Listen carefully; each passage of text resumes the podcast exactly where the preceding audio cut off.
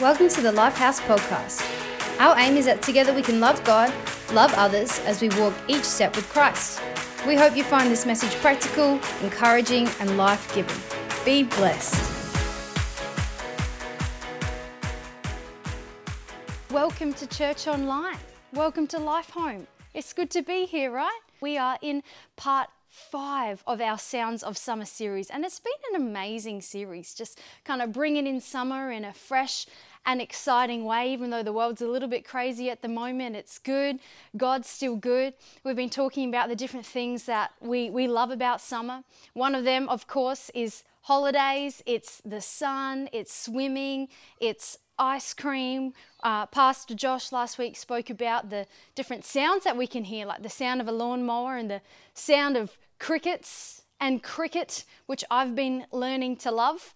Uh, every Saturday, eight hours. Come on, somebody, any cricket fans out there? But you know what? There are a few things that aren't amazing about summer. And I'm sure there are some people, when you think of summer or spring, you straight away think of hay fever. Now, I don't think I have hay fever, but as soon as spring hit, let me be real, my, my nose felt all clogged up and um, I started sneezing a lot. It's definitely not COVID, don't worry. But I know a lot of people do struggle with hay fever. We've all heard about it, it's not a fun thing. But I'm wondering this morning have you heard of fear fever? Fear fever, that's what I'm going to be talking about this morning. I feel like a lot of us can struggle with it. You, you look around the place and it looks like there's a lot of people who are sniffling with a bit of fear fever. I'm sure Wednesday afternoon you experienced that. If you drove outside of your home, you would have seen the lines for the supermarkets, you know, a little bit of a little bit of fear fever. 2020 has been the year, I reckon, where we've learnt that things spread quick. To begin with, we had the fires, um, and uh, like our hearts and prayers are going out to everyone because we've had recent fires as well. But we've had we've had fires, we've had COVID. There's been rallies and movements that have spread quick. News spreads quick. Oh my gosh! Before the COVID update live stream thing that the government does, bless them, um, had before that had even finished, the the supermarkets were already empty. Like the news just spread so quick. Things spread so quick. But I'm sure that we can agree. Another thing that has been spreading really quick and tends to spread really quick is fear. Fear that we're, we're not going to have enough, fear of missing out, fear of running out, fear of uh, health, fear of death, fear fever. People got it. And I want to tell you about a time when, when we were allowed to travel. And we went to travel further than Mount Barker. We went all the way to the Philippines for a missions trip, compassion field trip. And it was an amazing experience. Got to meet so many incredible people and there was this time when uh, we'd finished with, with compassion and we were visiting a lot of the local CRC churches and saying hi to everyone. And someone had the great idea oh, we should get Tash to run a kids program. So I did literally everything. Um, I, I sung, and if anyone has ever heard me sing, you know that that is not a good time. I danced, I spoke the word, I did the games, the whole kit and caboodle. It was um, interesting, not as good as, as Life Kids, let me just say that. But on the way to the kids ministry, we stopped off at a local church and when we rocked up, there was dogs everywhere. A couple of dogs, like five or six puppies, they were just running amok at, at this church where me and the leaders had stopped to pick up some things. And you know, when we got there, I realized I kind of I kind of got to go to the loo. Um, but in the Philippines, they call it the CR. So that's where I went. I went to the CR, did what I had to do. Sorry, I know it's a little bit of TMI, but stick with me. Um, I didn't have any toilet paper, so I used a little bit of a, a, bit, a little bit of tissue. Um, and you're not meant to flush the, the tissue in the toilet. You're meant to put it in a little bin. And so I thought I'll be I'll be good, and I'll I'll do that because I love the environment. And so I finished up there and um, I walked out where the rest of the leaders were in this, this church and just kind of did my thing, and all of a sudden, one of these crazy little dogs comes running out of the room that I was in with a piece of tissue in its mouth. Now, I knew in that bin there was only one piece of tissue, and that was mine.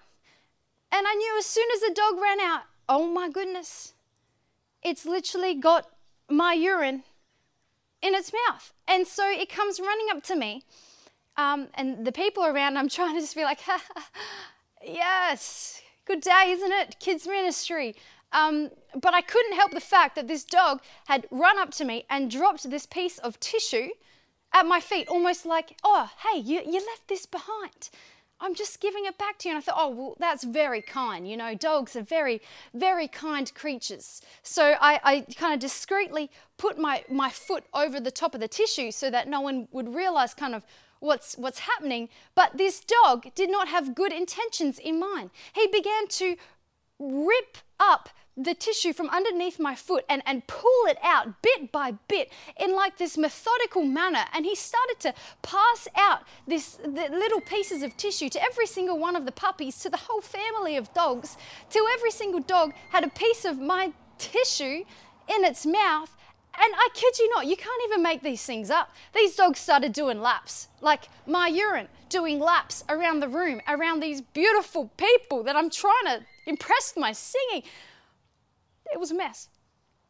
It was embarrassing, and there was nothing that I could do about it. They'd shredded it up, they'd run it around, and a bit of a bit of a weird story. Sorry if um, if that freaked you out a little bit. We'll bring it back. There's a there's a point to this, and that is that how often can can we when we get a whiff of of fear when we get a whiff of something scary, a little bit of fear fever in the air, how often can we begin to, to, to pull that apart, to pass it around as, as human beings? I mean, uh, on, on that human level, you know, like we tweet about it, we text about it, we talk about it, we think about it, we, we pull things apart, we share it around when we're, when we're scared, when we're afraid, and, and also we can do that internally inside of ourselves, our mind can pull things apart. Oh my gosh.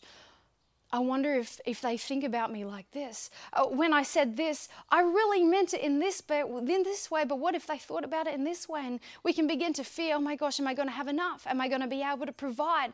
There's, there's fires and there's COVID. What's going to happen? What's going to happen with my kids? And our minds can begin to, to pull things apart and to pass it around where, where we were, were fine. Our mind is inserting fear and it can become a real mess. Fear fever. You could be fearing losing your job, fearing losing your health, fearing losing a family member.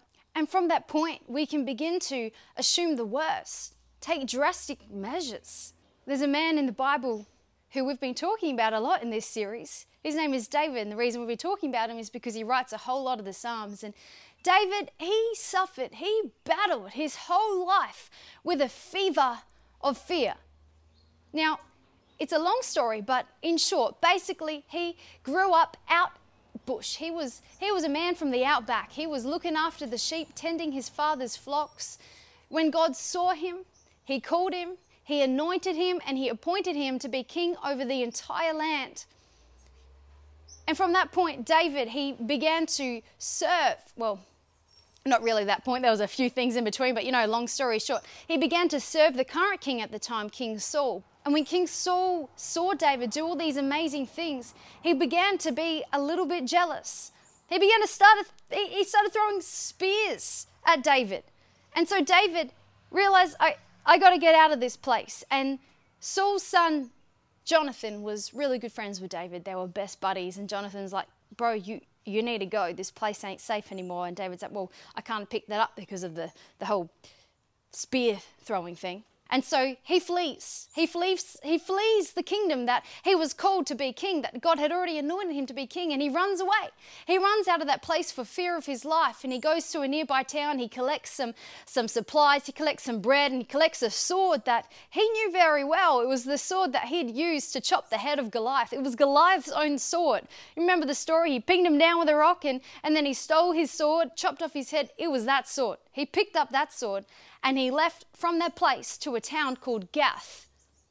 And I bet you can never guess who used to live in that town Goliath. He fled into enemy territory. He fled into Goliath's hometown with the sword that he used to kill Goliath. I don't think he thought it through. That's crazy. He went from, from having spears thrown at him to running out of his kingdom, fearing for his life, but really, he went out of the frying pan and into the fire, into deep enemy territory. And when he rocked up, people had a thing or two to say about him. We're going to read it in, let's go, uh, I think it's 1 Samuel. I don't think, I know. It's 1 Samuel. And we're going to read verse 11. This is what they said Isn't this David, the king of the land? Isn't he the one they sing about in their dances? Saul has slain his thousands, and David his tens of thousands. And you know, I reckon in David's mind it began to play out. Hang on, guys, that's David. Isn't he the one who killed Goliath? Isn't that his sword? Isn't he the one who, when he was just a little boy, he he bet us in that battle. Isn't that David, our enemy? And David, at this point, he was in up to his ears. He was freaking out. And he does something a little bit weird. You could say a little bit crazy. Verse 12 David took these words to heart and was very much afraid. He had some fear fever, a serious case of fear fever. He was afraid of Achish, king of Gath. Verse 13 So he pretended to be insane in their presence. And while he was in their hands, he acted like a madman, making marks in the doors. He was scratching at the doors of the gate and letting saliva run down his beard.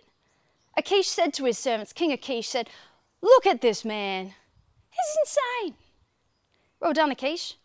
You guessed it. Guessed it. Why bring him to me?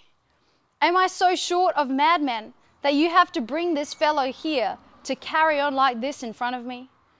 Must this man come into my house? Have you ever been so full of fear that you were driven mad? I mean, you might say, yes, Wednesday prime example. David, he was so afraid. He was so fearful he had such a bad case of fear fever that he pretended to be mad. You see, David, he, he lived such a life of persecution from every side. And really, when you look at it, the main reason for a lot of his persecution was the fact that he had been anointed by God. The fact that he had a heart that chased after God, that, that he was called. He had a calling of God in his life, and there were people around who were trying to destroy that calling, trying to stop that calling in his tracks. And I want to encourage you today because I really felt to, to speak a little bit about persecution. And I felt to encourage you if you've been experiencing some persecution, maybe it's because the call of God is on your life. You know, John says in 1 John 3:13, "Do not be surprised if," and some translations say, "when the world hates you." Do not be surprised if if if people are hating, if people are persecuting, if you're at work or at school or at uni or at a big family gathering with your extended family and people start to, to, to pick on the things that you're saying. They start to pay you out, mock you for, for what you believe in, or, or maybe people are trying to um, get you to go back on your word, or in some extreme situations, create distance between you because they disagree with, with what, you, what you say and the things that you stand for and your faith in Jesus Christ. Maybe people have caught a little a little whiff of your faith and, and that is that's amazing. We're called to be witnesses to this world. We're called to be light in this world. And so what do we do when we're in those situations? What do we do if we're like david and we feel like we're in up to our ears? And there are people talking about us when we're not in the room, and people are saying unkind, untrue things, what do we do? I want to read you a psalm this morning from Psalm 119, verse 161. And it says, Rulers persecute me without cause, but my heart, my heart trembles at your word. Rulers persecute me without cause, but my heart trembles at the word of God. You know, there are many things that are vying for our trembling. You turn on the news and you get bombarded with all sorts of things. But also, sometimes it's the perceptions that other people have of us that make us tremble. What people think, the way people act, the way, the way people treat us can make us tremble. You might say, well, no. yeah, some people do deal with that, you know. Some people struggle with people pleasing, but I don't. I do what I want and I don't care who cares. But really, I wonder how often when we, when we boil down the things that we do, I wonder how often we're actually doing those things to get the, the acceptance we want, to get respect, to be loved, to be known, to be uh, brought into a community and a group of friends. Like, just look at this. I bet a lot of us right now, we're in our tracky dacks, we're in our PJs, we're sitting down, watching Life Home because no one else is around. We're watching church online. But I bet you the moment we're back at church, the heels are out, the jeans are on, we're looking fresh, we're looking good to go because we want to be socially acceptable. We want to be loved. We want to be brought in, right? Am I right? Maybe you're, maybe you're dressed up right now. Good for you. but I, I think it's a real thing. I, I reckon that a lot of us do these things so that we can be accepted because we tremble a little bit at the thought of being alone. We tremble at the thought of being unloved. But you know what? When you're a follower of Jesus, when you know the Word of God, when you know that you're fully loved, that you're fully accepted, even though you're a mess, even though you might be a little bit crazy, that God loves you anyway. He, he gave His Son for you because He wants to know you and be in relationship with you. And when we know that, when we know the Word of God, we can say, hey, rulers persecute me without cause. People are saying things against me, but my heart, my heart trembles at the Word. My heart doesn't tremble at what's on the news. My heart doesn't tremble at the things that fear me. My heart trembles at the word of God, a holy kind of reverence for the things that God says, for the things that God is. You know what? After David had this, you could call it an episode. After he had this episode, he snapped out of it and he penned a psalm.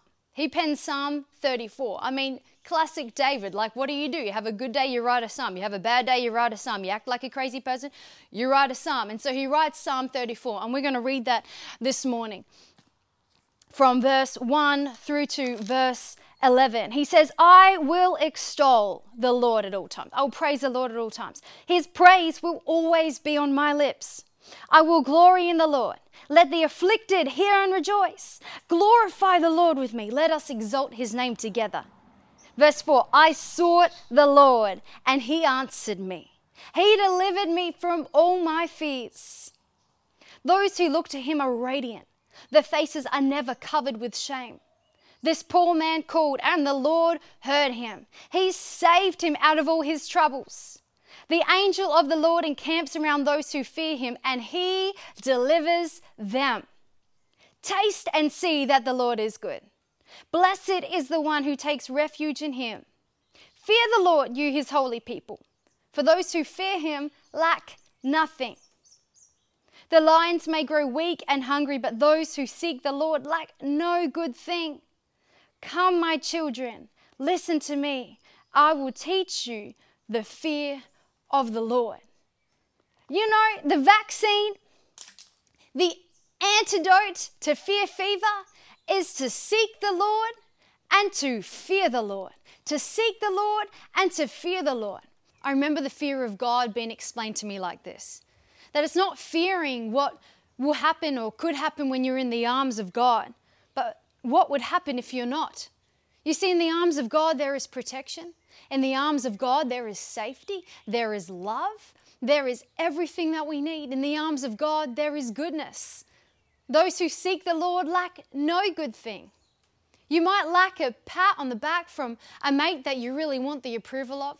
You might lack the, the invitation to a gathering. You might lack the promotion that you really want. But those who seek the Lord lack no good thing. There might be some things that we think are good, but we shouldn't get disheartened if we don't have those things, because ultimately we have what is good when we have God. Let's go back to Psalm 34, verse 4. I sought the Lord and he answered me. He delivered me from all my fears. There was a time when uh, we were getting ready for a youth camp, and I had the incredible opportunity to drive a car with a massive trailer, like Bob's trailer, if you've ever seen it. It's one of those big ones with walls all around. And I'd been given the responsibility to drive this car with this trailer bigger than the car down the freeway to Mount Barker to drop off some mattresses and some some stage blocks and things like that. So I had a few people with me in the car, and I remember I was building up speed on the freeway uh, because I was a little bit worried that we wouldn't be able to enter the freeway at the, the speed that we needed to. And so we were going faster and faster. And I, I, I looked in the rearview mirror and I saw that the trailer was kind of doing one of these ones. It was wobbling back and forth. And my friend who was next to me got a little bit spooked. She, she saw the railing coming up as we were going around that bend. And um, she thought we were getting a bit too close, and so she yanked the wheel over. Um, and all of a sudden, the car and the trailer jackknifed in, and we started spinning out of control on the entrance of the freeway, going about 80 k's an hour, spinning out of control. And I was like, This is the end. Our lives are over. My, my life was, was literally flashing before my eyes.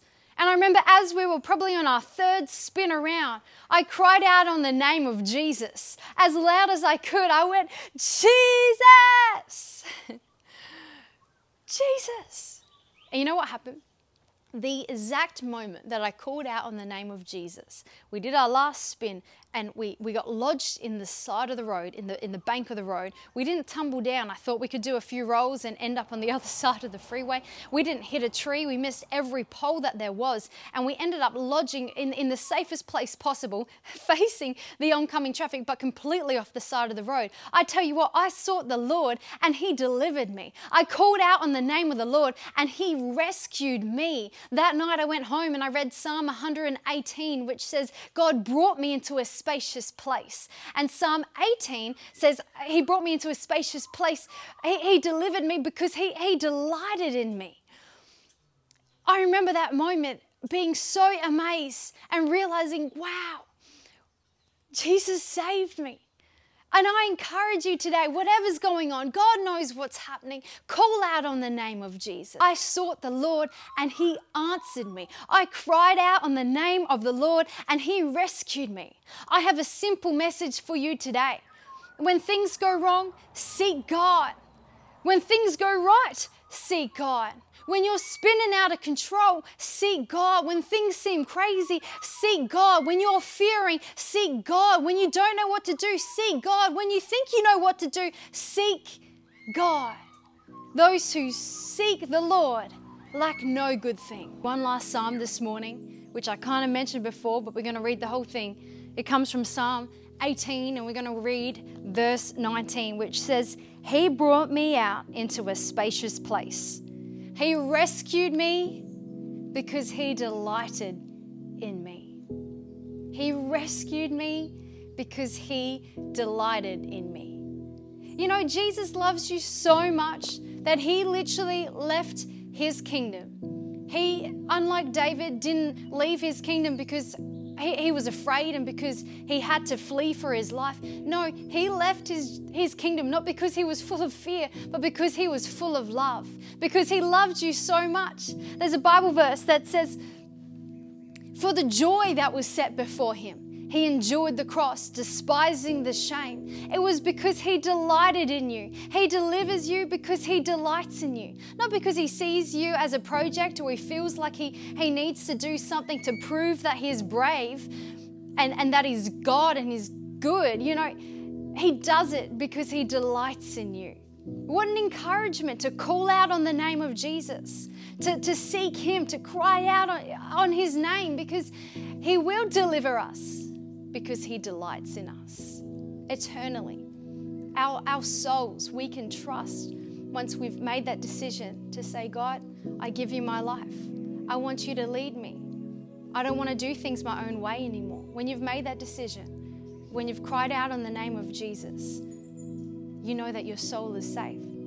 That whatever happens, the highs and the lows, the good days and the bad days, that you've got a place in the house of God something eternal that cannot be taken from you, that cannot be robbed, that cannot be destroyed, a house in the heavens, and a place just for you. He does it because He delights in you. And if you've never made a decision to say, God, I want you, God, I need you, I choose to seek you and call out on the name of Jesus, what better time than right now?